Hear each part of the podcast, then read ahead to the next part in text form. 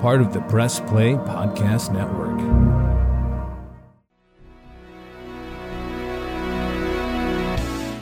Iguodala to Curry, back to Iguodala, up for the layup. Oh, blocked by James. It's over. It's over. Cleveland is a city of champions once again. The Cavaliers are NBA champions. That sound means it's time for Cavs on the Break NBA podcast from the Press Play Podcast Network. I'm your host, Chase Smith, and I'm going solo tonight. The team has cleared the floor. They're going to let me do work. I'm just kidding. No one wants that. Um, but I do want to give you all our faithful listeners, those on the Cavs on the Break team, an idea of what the summer schedule looks like for us and and the Cavs. Um, as soon as the finals are over and it's wrapped up next week, uh, we're gonna record a pod, kind of a, a someone's gonna record a pod. Me, John, someone, probably John and Sam and Jeremy. Um, maybe around the third week of June about uh, just a finals recap and what that means in the state of the NBA um, the fourth week of June, the first week of July, uh, because the 23rd is the NBA draft. We're going to do a draft recap and a Cavs fit episode um, coming to your feed when the Cavs on the break. Um, June 30th is the start of NBA free agency. So we'll be back then, maybe the first week of July as well. Maybe fit that in a draft recap episode or after offering our insights and analysis on big moves and any move, any moves the Cavs make. July 7th to the 17th is Summer League. We'll be back around then to talk about Cavs players, the purpose of Summer League, and what all that means. And then that'll lead us to training camp and media, media day. And let me tell you, we have got you covered on Cavs on the break. But wait, there's more. But wait, there's everyone loves a but. Um, and we all hear all of that, all of our scheduling, and that sounds great. And it's going to be great, and you're going to love it. But we want to give you more, more incredible talent, more incredible content, more info, more analysis, and more basketball. We all love more basketball. But it's one thing that we've learned about the NBA is that the NBA and basketball never sleeps. So here's what we're going to do. We're going to bring over Taylor Vanderbilt, uh, the college basketball expert here at Press Play Podcast and uh, we're going to bring him actually as a part of the Cavs on the break team over the next two weeks. He's going to be bringing you episodes breaking down some of your favorite college basketball draftees and what that could mean. Uh, maybe they're players you heard of before, maybe they're not, and that's okay. Taylor has, and that's all that matters. He's going to be joining us for the post draft show and our Cavs Fit show. And then throughout the summer and leading up to basketball season, Taylor will be posting special college basketball episodes of the Cavs on the Break called the Full 40 College Basketball Podcast. This will still be on the Cavs on the Break feed. It will simply be an extra podcast, extra shows on this existing feed, kind of like an and one, if you want to think of it in basketball terms. You don't have to do anything. You don't have to subscribe to another podcast. It's all going to be on Cavs on the Break.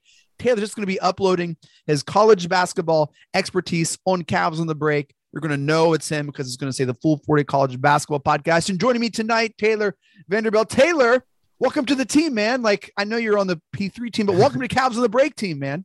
And glad to be here. Glad to be here. Uh, it's uh, it's fun to kind of be a part of this whole thing. I hope that my expertise in the great sport that is college basketball will be useful to you guys not only for the draft but going forward even looking into next year's draft to you know maybe have a better idea of who you want going into next year. So you can maybe push Dan Gilbert you know draft this guy or this guy. Hopefully y'all aren't that high on the lottery like like you normally are so. Right right. What, what's great about this is t- Taylor isn't necessarily a Cleveland fan. He's not really from Cleveland either. So what he gives you will be completely uh objective non-biased information about college basketball. He does have a favorite college team. I'll let you figure that and discover that out on your own.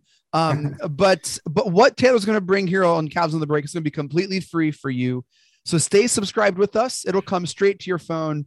And let me tell you, Taylor is awesome. He hosts, like I said, the full 40 college basketball podcast on Press Play, and it is so good. We want to share his goodness with more people. Um, Taylor, thinking back to this year's college basketball tournament, like you weren't surprised about North Carolina's success. Uh, so I'd say it's twofold. I wasn't surprised about their success because I understood who was on the team. As an ACC guy, I'll just well, they were underrated it. all year. Yeah, they were underrated all year. I, I, like I'm a Duke fan. Just throw that out there. Yeah, there it is. Yeah. so it hurts. But they're they're underrated pretty much the entire year just because they weren't playing up to their potential. It kind of reminds me of the uh, for an NBA fan, the Celtics, right? Mm. Celtics started out the year very very slow. We were like, ah, you know, Both fan bases insufferable. Ex- yes, exactly. Thank you. I'm also a Heat fan, so I'm dealing with that as well. But um, yeah. So they started off real slow. They were losing games they weren't supposed to. They were like, you know, they'll get it together by ACC play, and it just didn't seem that way. But towards the end of the season, they started putting uh, stringing wins together. They had a good showing in the uh, a, a solid showing in the ACC, ACC tournament. tournament. Yeah. Well, they had a And it strong just- end of the season, like you said. Yeah. Now, what I will say is, I will say their draw helped them out tremendously Mhm. you know, having to play a Baylor team who was hurt. Basically, um, their two of their best players were hurt. Then essentially drawing St. Peter's as well, or, or having, or, or- yeah, yeah, that's right. They draw St. Peter's as well. Like, I mean, Yeah. but I mean, you know, whereas my team had to go through Arkansas and Texas Tech, it was murderers row. So uh, I believe their draw helped, but that's the way the tournament falls sometimes. So um, I really thought that they were going to close it out as much as I didn't want them to. Mhm. Uh, did but I, so I was really surprised to see Kansas. I just didn't think they were going to beat North Carolina with all the momentum they had, especially that big win. Especially after that first half. That first half was all Tar Heels. Yeah, I actually turned the game off, and I'm Yeah. not. I, I love college basketball, but I was like, man, I could watch something else, do something else with my Yeah. time. And So wait, uh, how did you become a Duke fan? You grew up in Tennessee, yeah, went to so- college in Tennessee. How did you become a Duke fan? So for me, Tennessee basketball has never been uh, a big deal in my life. Um, Memphis basketball is actually more important to me than uh, Sure. Tennessee basketball because my whole family is Memphis fans, Mhm. with the exception of one uncle, uh, or two uncles, excuse me. One of my uncles who I, I'm very close to, he's a Duke fan.